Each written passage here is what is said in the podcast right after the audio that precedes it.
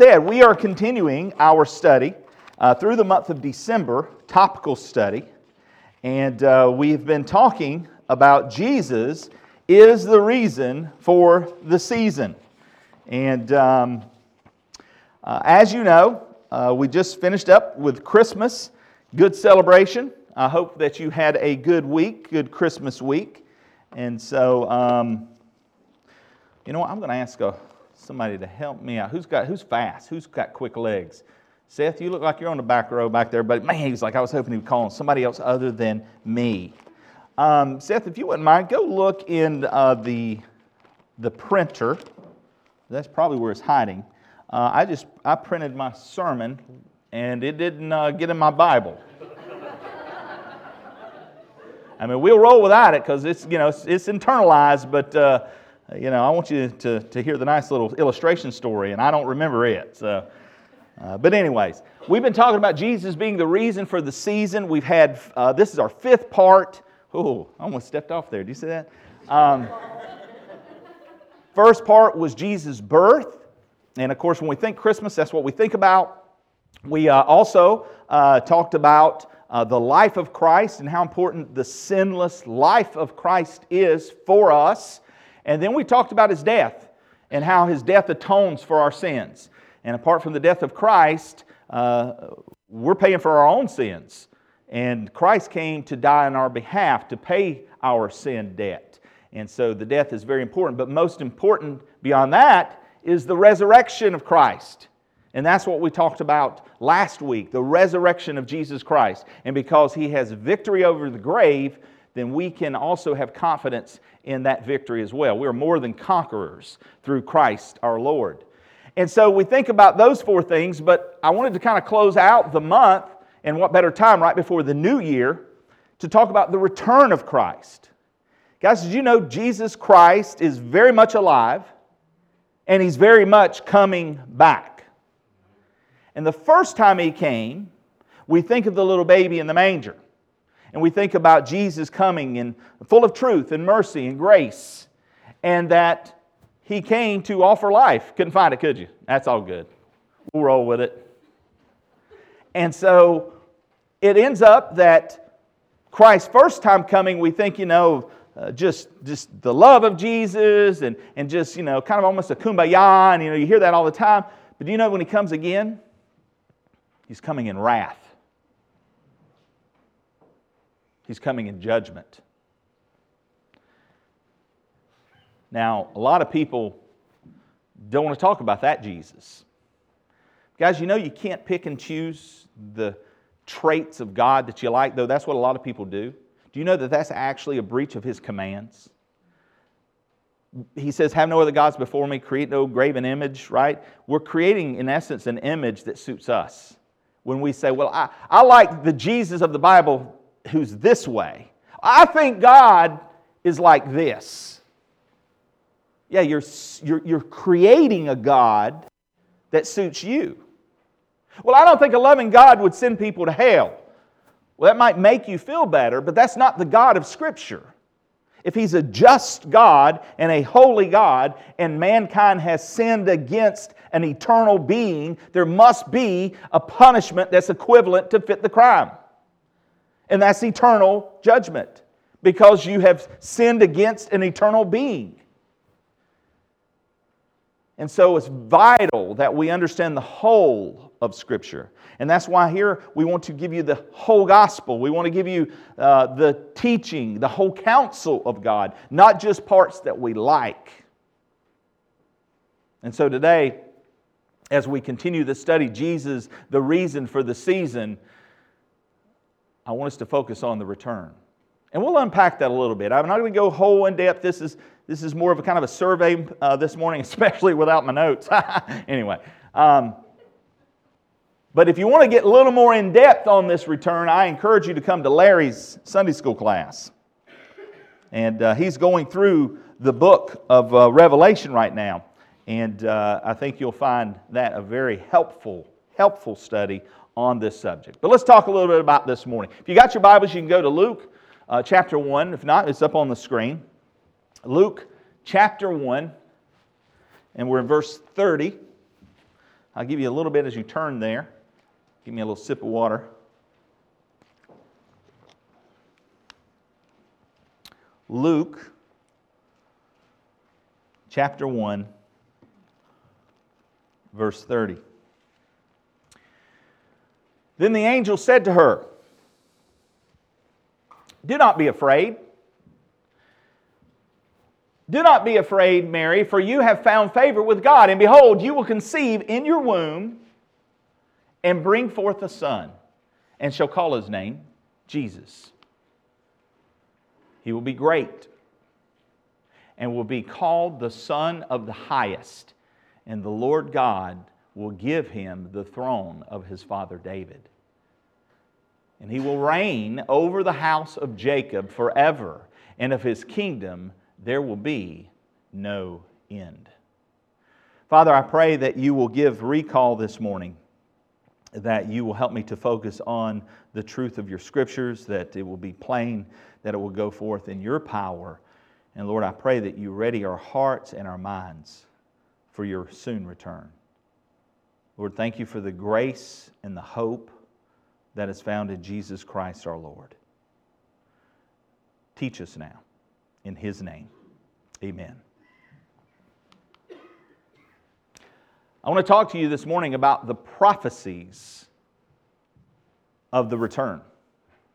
When we go through the pages of Scripture, from the beginning of the book all the way through, there's constant prophecies being given about the coming of Christ. The first advent, as well as the second advent. This is part of the problem with the Jews missing the Messiah when he first came. You think about it. Uh, as we reflect on Christ and the birth of Christ and the Christmas season, they rejected Jesus as their Messiah because he didn't fit who they believed he should be. They had read the pages of the Old Testament prophecies, they had read the scriptures where it talked about a coming king, a conqueror. And so they assumed in Jesus' day, if he's the Messiah, he's going to overthrow Rome and he's going to usher in the kingdom. And we're going to be victorious. And we're going to rule and reign. And they were expecting that to happen. And so when the suffering servant comes instead, they get a lamb, not the lion who they thought was coming.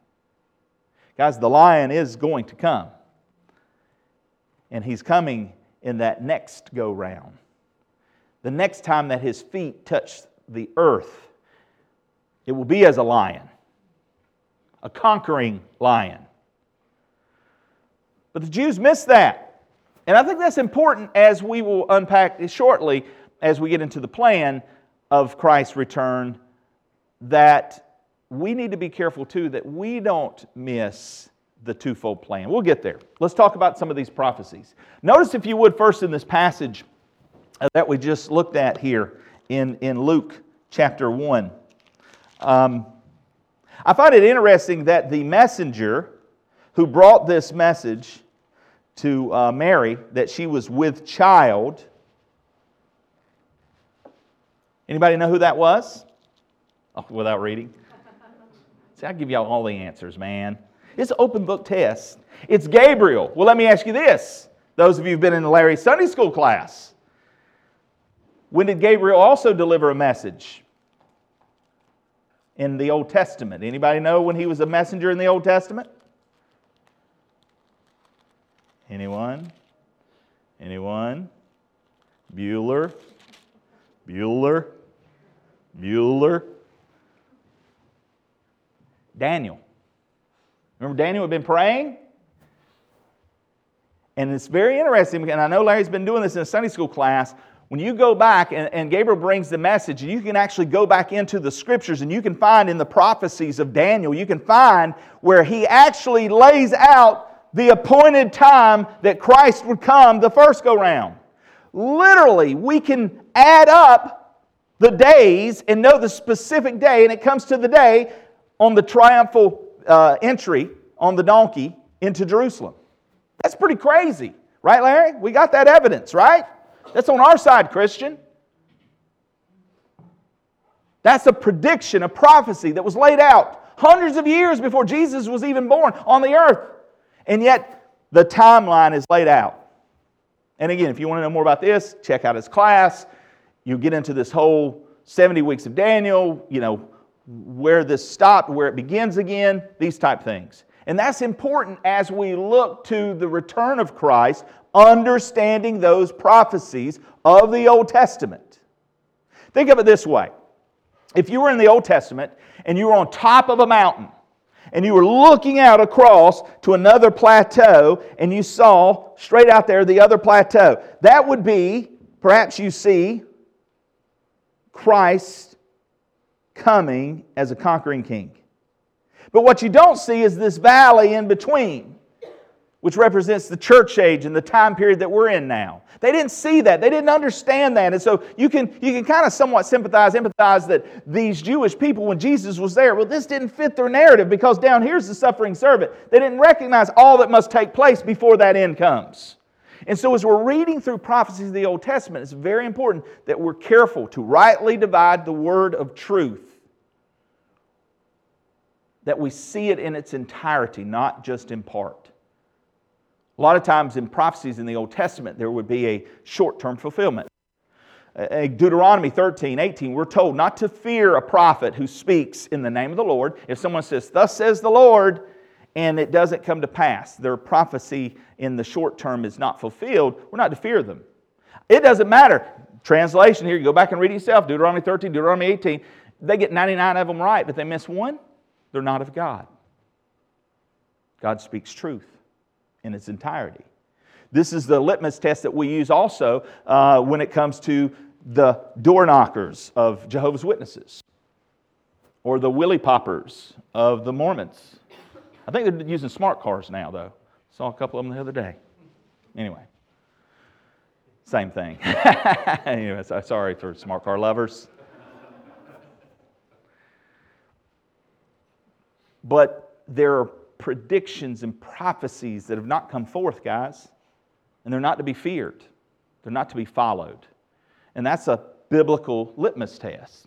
And so, understanding prophecies uh, is very important. The messenger, Gabriel, uh, brings this message to Mary. And notice what he says. He says, Then the angel said to her, Do not be afraid, Mary, for you have found favor with God, and behold, you will conceive in your womb and bring forth a son, and shall call his name Jesus.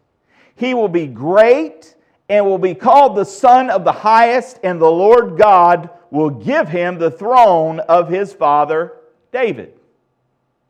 And he will reign over the house of Jacob forever, and of his kingdom there will be no end. The message no end to the kingdom.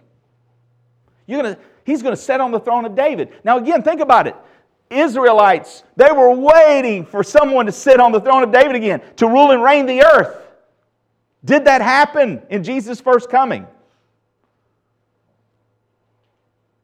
Yes and no. Yes and no. What do I mean by that? Yes, not yet. Let me explain how. Because, by the way, somebody could come to you and say, well, wait a minute. 1 Corinthians 15 24 says this Then comes the end. When he delivers the kingdom to God the Father, when he puts to an end, puts an end to all rule and all authority and power. Oh, I thought the, it wasn't going to end. Well, that passage says it's going to end. Don't let somebody try to twist the scripture like that. Just say, Get thee behind me, Satan. Maybe not, but you know, work with them a little bit. It's not going to come to an end. Guys, here's what began in the church age when the gospel began to go forth. Christ began to expand the kingdom of God. And every heart that believes becomes a citizen of that kingdom to come. There is a present tense kingdom expanding in the world today, and that is the spiritual kingdom of God. It is growing. Believers are being added. Believers are being added. And one day, that which is unseen will manifest and be present on the earth. Christ will come back and establish the earthly kingdom, the earthly rule, the earthly reign, and it will continue for eternity.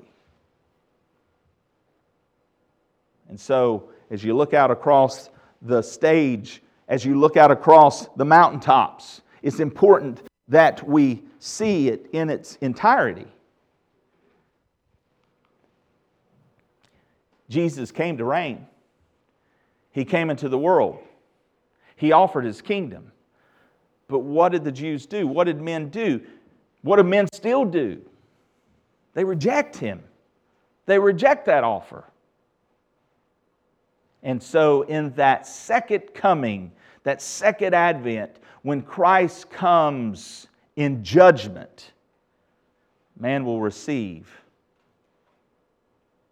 in essence, what he wanted. Second Thessalonians talks about that man is damned because they did not receive the love of the truth. They did not receive the love of the truth. It goes on and explains why. It says, because they had pleasure in unrighteousness, and they would not come to the love of the truth. What does that mean? It means this it means they loved their sin more. You want to know why people will step into eternity? Why people will be condemned? Why people will be damned forever? It's because, quite frankly, they love their sin. Jesus came into the world. His own did not receive him. Why? Because man loves darkness rather than light. Guys, this is when I had to get real with myself because I came out of the darkness. All right? Unless any of you feeling a little better about yourself, you too once were children of wrath, okay? You too once were disobedient children of darkness. I don't care where you were born, I don't care whose family you were in, you're part of the Adamic race. You too fall short of the glory of God. We all once walked in darkness, right? Until the glorious light of the gospel penetrated our hearts and our eyes are open and we become believers. We become followers of Christ. We are new creations. We're born again. And the life of Christ now dwells within us. But prior to that, man, I'm just being real with you. I love my sin. I was having pleasure in my sin for a season. For a season. And so when the end finally comes, guys, when the end finally comes, there's no one to blame but self. Self is the one who rejects the offer of grace. Self is the one who says, I just don't think that fits the God I know. But it's the God of Scripture. the prophecies.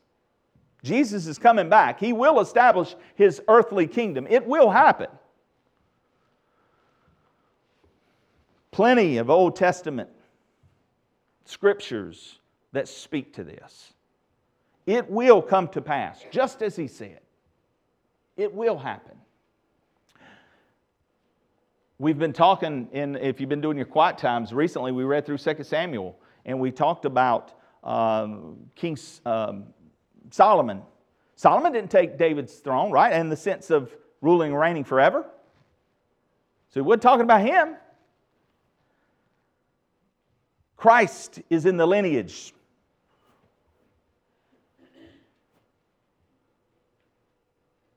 There's so many uh, scriptures that, that, again, speak to the establishment of that kingdom that will come. And with every new believer, that kingdom is expanding, spiritually speaking, even now. But one day, physically upon earth, we'll get there. One scholar has estimated that there are over 300 separate prophecies related to the second coming of Jesus in the Bible. For every prophecy concerning the first coming of Christ, there are eight that look forward to a second. You think God wants us, church, to understand this? You think He wants us to be warning others? Because that's part of the New Testament. We are to warn others. We are watchmen on the wall. We are standing in the gap. It is our responsibility to tell other people because one day, literally, hell will break loose upon this earth. It will be like this world has never seen before. There will be tribulation, there will be trials, there will be earthquake, there will be fire raining down from the sky, there will be pestilence and disease and famine, and the seas will be filled with death, and the, and the earth will be scorched with fire. One third. Guys, this is in the Bible. This is God's Word. And I know right now we don't like to talk about these things when life's good.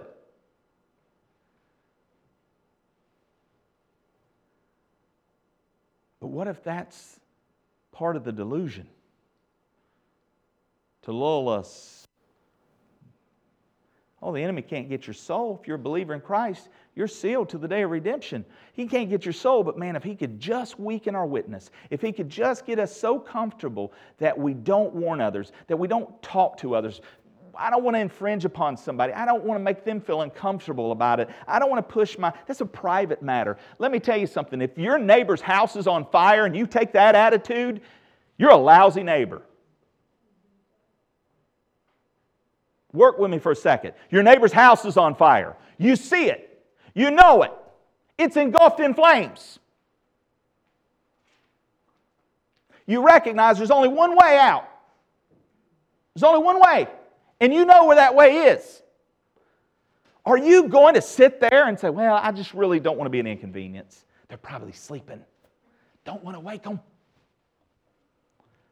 Man, I sure hope that we would do everything we could to yell, scream, beat on the door, do whatever was in your ability to cry out, to help them, to get them out of the burning flames. And that's what God says we're to do, guys. Church, it's time that we repent and be zealous for good works. And part of that is pulling some out by the mercy of God from those flames that are soon to quench.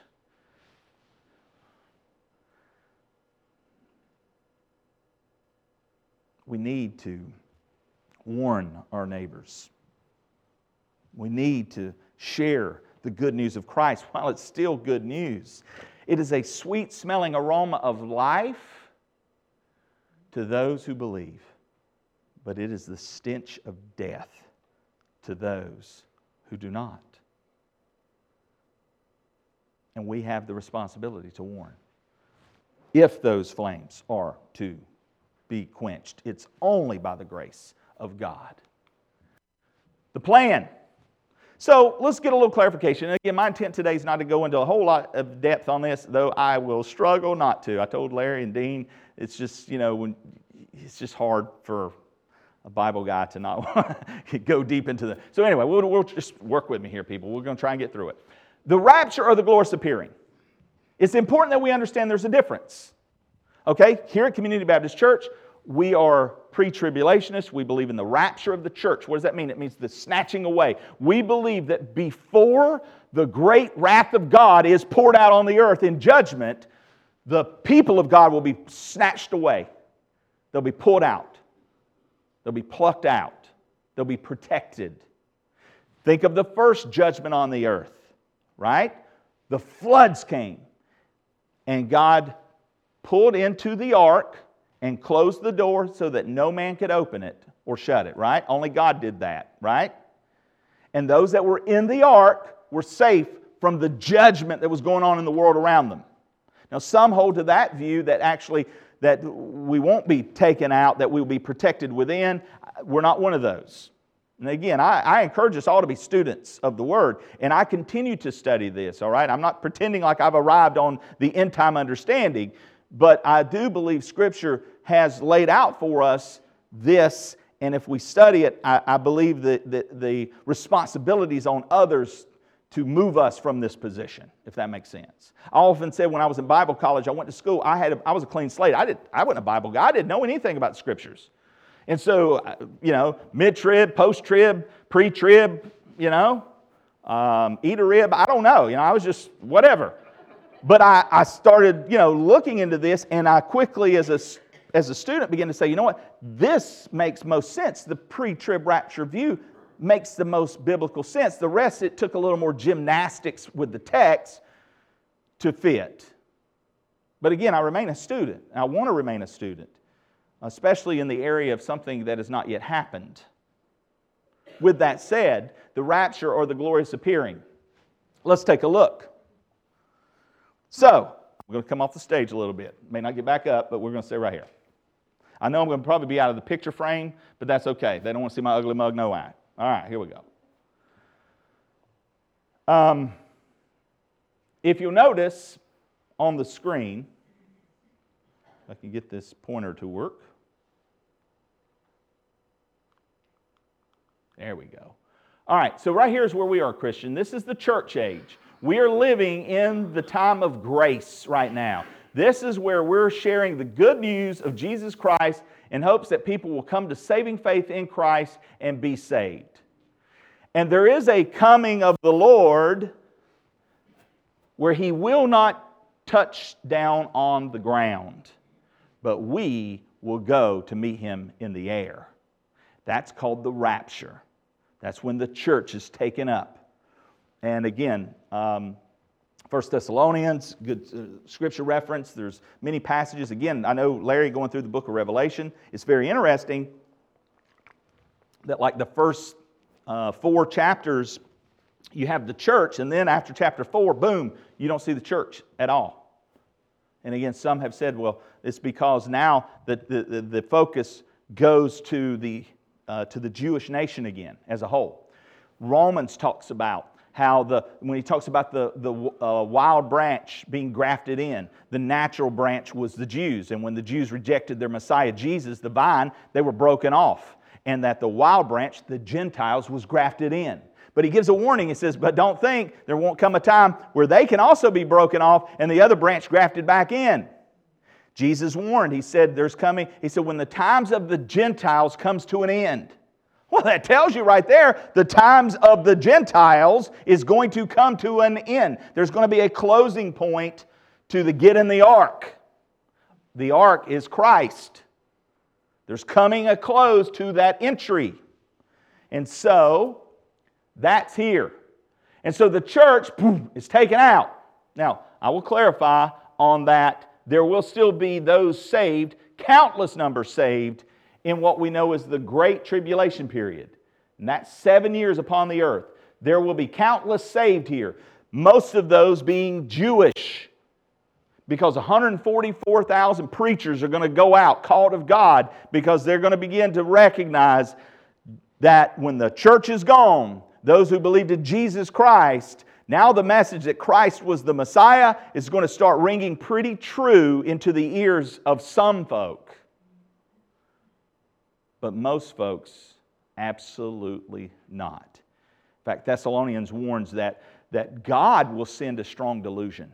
That's interesting phraseology. God will send the strong delusion that they will believe a lie. And again, like I said a while ago, it's because they had pleasure in unrighteousness. In other words, their sin darkened heart will just grow darker. They wanted nothing to do with your gospel that you shared. They're not going to want anything to do with it when you're gone. In fact, they're going to rejoice they're going to think that God took you out, you haters. And we're quickly seeing that kind of mentality being put upon us today, aren't we? And so that time will come. And so what will happen is, in that tribulation period, there'll be three and a half years. And about halfway through the first three and a half years, again, we're gone. The church, the believers out of here. We go to meet Christ in the heaven we, we're having a party. It's in the scriptures. Don't take my word for it, read it. We're, we're there having a big, big festival, big, big dinner time, right? And so, meanwhile, back on earth, the Antichrist has come on the scene. And the false prophet. And no doubt they're explaining what happened to all you folks and they're given the ability to do lying wonders and miracles. And even the believers that are being saved, that are hearing the preaching of the 144,000 Jews, they're saying, you know, repent, repent, receive Christ, repent. Even those believers, it says in Scripture that if it were possible, even the elect would be deceived if these days didn't get shortened, in other words, if Christ didn't come back the second coming and step down on the ground and clean house, even those elect that are saved here would begin to believe those lies. That's how powerful. So, so don't anybody, some people, I've heard people say, well, uh, you know, I'm just going to wait then. When the church is gone, I'm going to know, and so I'm just going to get saved. No, you're not. In fact, there's some theological debate as to if that's even possible. And I would imagine if you were to ask one of those guys that was beating on the outside of the ark when judgment came, they'd probably give you another answer. You better get your heart right now. Because, guys, it's coming. It's coming. And when it comes, it's here and it's done. And so that's not worth the rolling of the dice. If you know and understand the illumination of the gospel, your heart has been, has been kind of tasted the goodness of God, don't reject that. And so, seven years of tribulation, the first three and a half years, peace, peace, peace. In fact, throughout those Old Testament prophecies, go through and read it. All throughout it, it says, oh, there's going to be these, these deceivers. There's going to be those false Christs. There's going to be all these people, and they're going to be preaching the same message peace. Oh, finally, we got peace. Those Christians are gone. You know, we can all kumbaya now. We get along now, you know. And, and, and it's just this the, he that letteth, let no more. The Holy Spirit, in the sense of the influence of the church, is not present. Now, the Holy Spirit is present in drawing men through the gospel, but they're going to still be rejecting it because they're hardening their hearts and they're darkened and they're being deceived because they have pleasure in unrighteousness.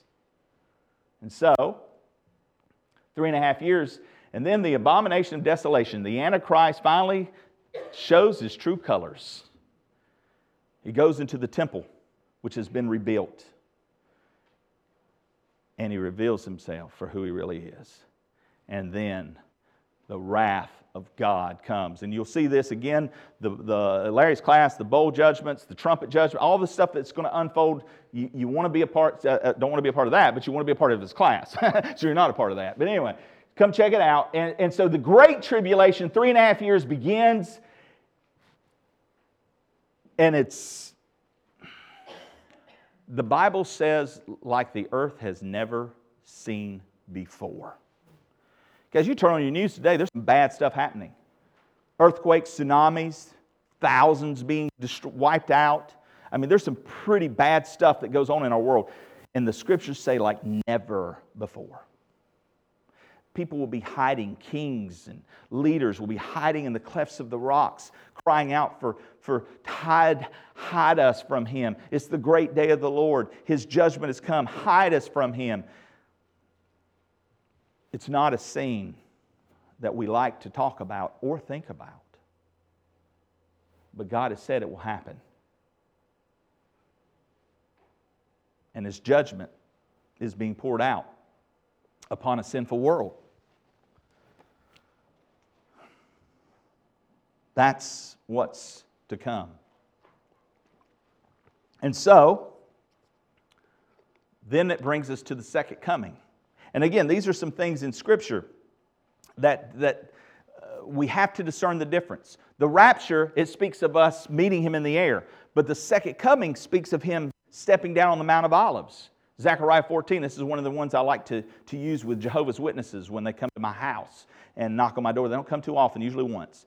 Um, and I will usually share with them, I say, well, you know, who do you think's coming back for you one day? Because I know what they're going to say. They think Jesus, who they believe is a created being, who they believe is an angel, they say, well, Jesus is going to come back one day and instead of, I say, okay, yeah, that's interesting. I believe that too. I believe Jesus is coming back too. Zechariah 14 speaks to the point of, in that day, Armageddon, that great battle is assembled, that Jesus is going to come down and decimate everything. Interesting thing is, if you go to Zechariah 14, it says, In that day his feet will stand on the Mount of Olives and it will split the mountain. I said that word used there is the word Lord, Jehovah. Uh, they get a little antsy then because they don't believe Jesus is Jehovah. They don't believe Jesus is Lord. They don't believe he is God. And so usually that ends the conversation. Guys, here's the point Jesus Christ is coming back. And on the second coming, we come with him. And again, when you read through the scriptures, you'll see this. It says that his holy ones come with him, his saints coming with his saints. That's us. So we can't be coming with him and going up at the same time. So again, there are some clear scriptural differences you've got to work through um, in order to understand the rapture of the church and then us coming back with him at the end of the great wrath upon the earth, the great tribulation period. As I said, many will be saved during this time. Many who are born during this time will, when Christ comes, and by the way, all these armies have gathered, armies from the north coming down on Jerusalem. It's, it's very interesting. China, Russia, oh, they're in end time scenario. You better believe it. They're part of the ones who are going to gather. By the way, who's getting picked on all the time in the news? Israel, right? Well, you got to scratch your head and wonder why is that so? Well, we know why so. We know why. They've all amassed their great armies. They're coming in together, man. This is Armageddon. This is the battle. This is the end all. This is, this is it. Well, what they don't realize is, yeah, this is it. Because this is when Christ comes and he will step upon the Mount of Olives. He will speak and decimate. And they will just, I mean, he's, you talk about wow. Remember when they came to take him the first time and he said something and they all fell back? yeah, you, you, you wait. We'll be with him. And then that begins what we know as the millennial kingdom. That prophecy we read in Luke that Gabriel told them. He will rule and reign on this earth, the throne of David. The nation of Israel as a whole has repented and recognized. The Bible says they will look upon him whom they pierced. They will realize Jesus is the King of kings and the Lord of lords. And so at that time begins the millennial kingdom, the thousand year reign. And the Bible says that we will rule and reign too. Do you know, Saint, you'll have a territory? Randall might be like Lord of LaGrange.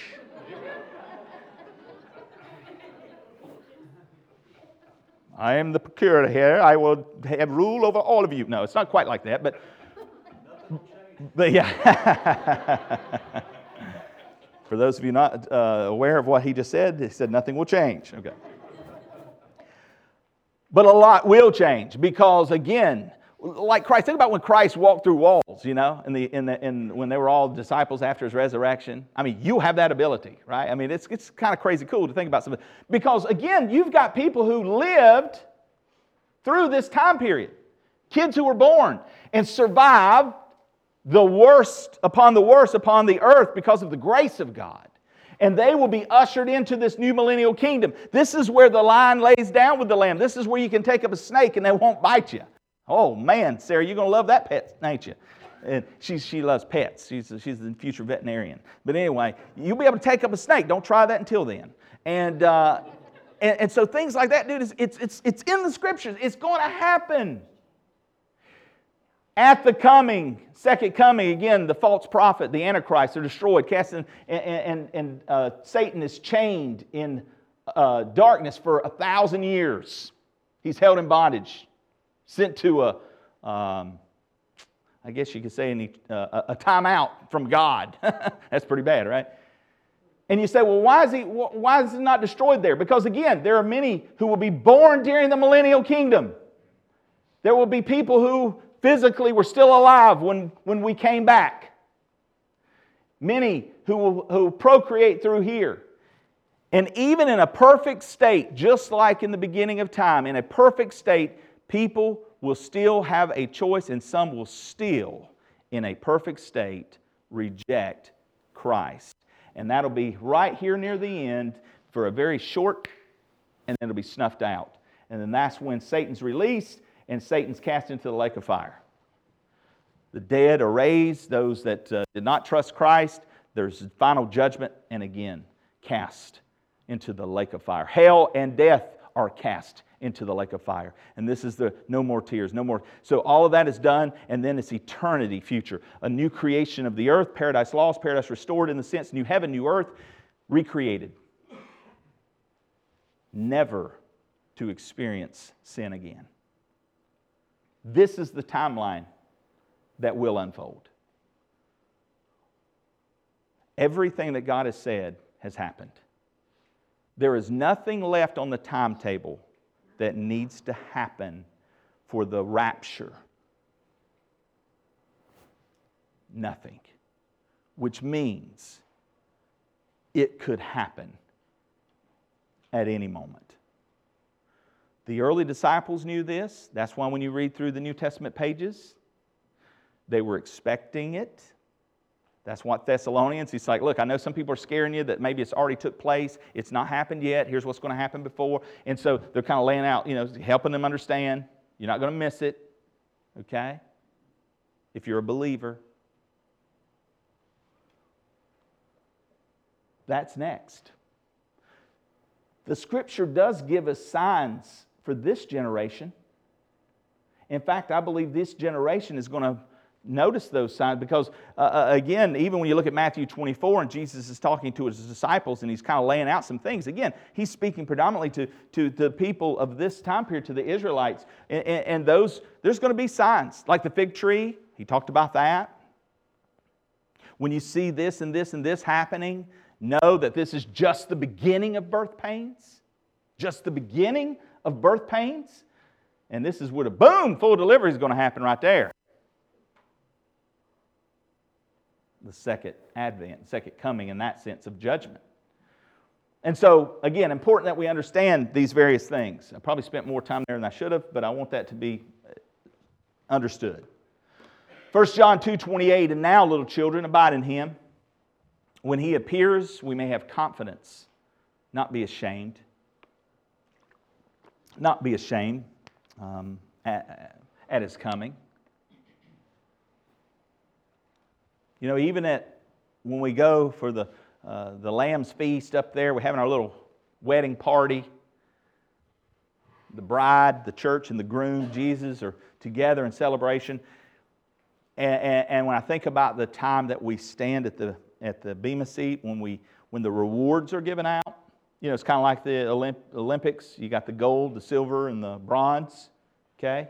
I imagine the guy on the bronze is thinking, man, I was this close to having gold. Not in an envious way, but probably in a self, ah, I should have, could have, would have. Larry, we've talked about this. I think there might be some tears there. I think a lot of us will recognize in, in that day, oh, I should have said something to my neighbor. That coworker that's not here, I, I, I probably should have, I know I should have. I think there'll be a level of that. And that's why it's important that we read prophecy and we understand this because how then shall I live today? How should we live if we know this is happening? How should we live if we know this day is coming? And this day is coming. It should change how we live, it should change how we think. The original of not, uh, not be ashamed is not stand disgraced. Many Christians who are now regarded as fine believers are going to stand disgraced before the Lord when the secrets will be revealed, and it will be seen that secretly they indulged in things and practices displeasing to the Savior, who brought them with his, who bought them with his own blood. The Brethren Missionary Herald.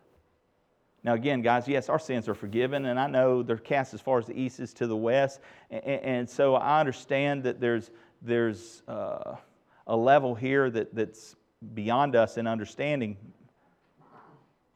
but we will give an account for every word. It says even idle, even every idle word. You know, sometimes, you know, the, the praying language. Mm, mm, yeah. What does that mean? Mm, mm, means something. Mm, yes, amen, amen. That's what it usually means, right? Eat mama's cooking. Mm, that means something. That's good. Eat mama's food. Mm, that ain't good. And it ain't good for you if you said that. I'm just saying, I know how it is in my house. Okay. No, my kids never say that. Only when daddy's cooking. What about the preparation?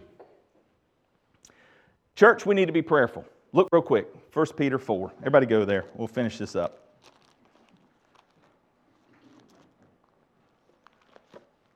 First Peter chapter 4 verse 7 But the end of all things is at hand. Therefore, be serious and watchful in your prayers. Be serious and watchful in your prayer. Church, you want to be prepared? God's given us some, some ideas here on how to be prepared for His return.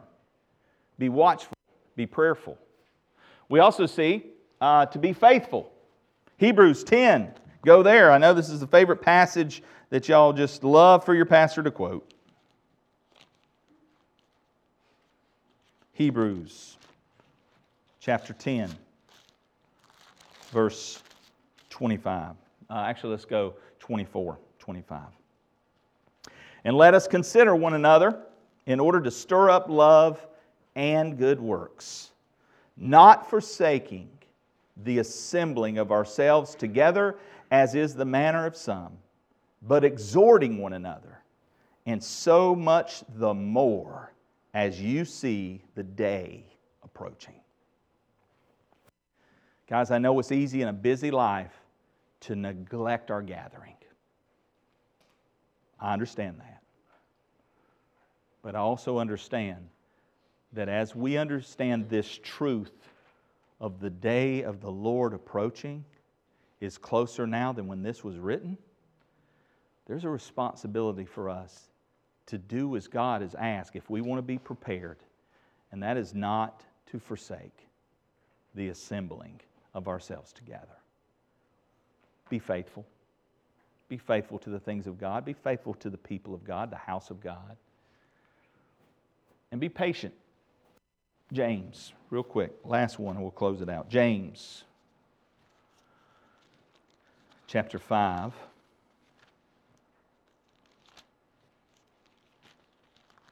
Verse 7.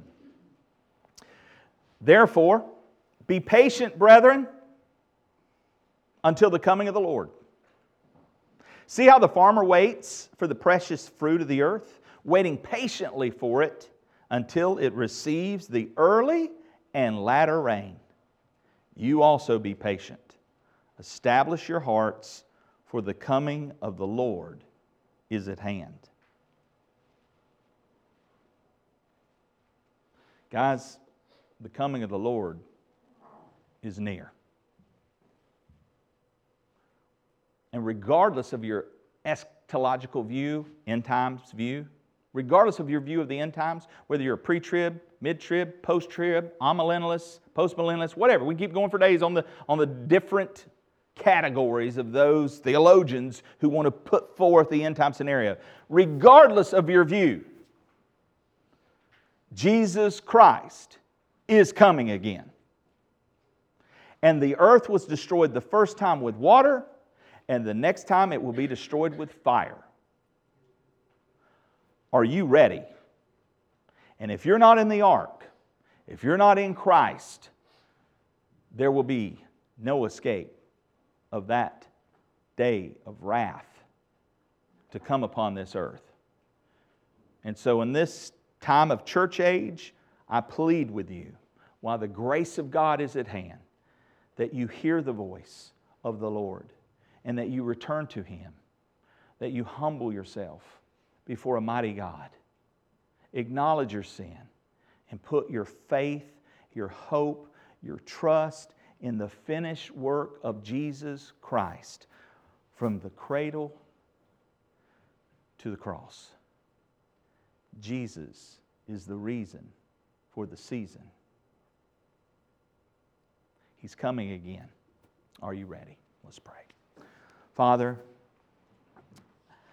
I pray in this time of invitation that our hearts would be open before you and recognize, Lord, that whether it's in the rapture of the church or whether it's in the second coming and judgment, there's a day of reconciling. There is a day that will happen, there is a day that will come. You've said it and that settles it. Lord, I pray if there's anyone here today, anyone watching, anyone listening, that has not come to that point of repentance and faith in Christ, I pray, Lord, please, by the grace that you've offered through your Son Jesus Christ, through the love, the cords of love that pulleth the heart to call them to repentance, I pray today would be that day of salvation You said in your word that in the last days many will mock about the coming of Christ and his return. Where is he? Where is he? And yet you said it would be like in the day of Noah. And you reminded us that you are not slack when it comes to your promises, as some would count slackness. God, you're not willing that any should perish, but that all would come to repentance. And yet, man will reject the offer that's given. Lord, I pray if there's someone today standing there in the, in the moment of decision that they would not reject the Spirit of God's wooing, that they would not reject that grace that pulls at their heart, but they would respond in saving faith, that they would turn from their sin trust Christ today as their Lord and Savior. And Lord, may we rejoice in knowing that salvation belongs to the Lord. Before the foundation of the world, you knew them. And so, Lord, I pray that today they know you. The understanding, the light would come on, that they would have faith in Christ alone. And we'll thank you, Lord. For those of us who are believers who may be strayed, Lord, revive us, ignite within us the zeal again to return to you, to do those works prior to your coming. You've created us to do as believers. And we'll thank you, Lord, and we'll give you the praise because you alone are worthy. In the mighty name above every name, in the name of Jesus Christ our Lord, we pray. Amen. Guys, we invite you back tonight and ask you to invite a friend, bring a neighbor, someone. Uh, movie night tonight. We'll have popcorn. Uh, it'll be uh, bring some snacks as well. It'll be a good time. Uh, again, if you haven't seen the movie, I can only imagine it's an excellent movie. Even if you've seen it, it's worth seeing it again and again. Uh, so come on back in here tonight and it'll be a, just a, a, real good, good evening for us. Uh, continue to pray for the Deck family as they're in, getting a little R&R, a little rest and relaxation. Uh, last one of the year, and uh, we uh, pray for uh, their safe return. Look forward to getting them back this week as well, and trust that they're having a, having a good time. So um, at this time, I'm going to ask Mark Gentry close us in prayer, and you are free to go.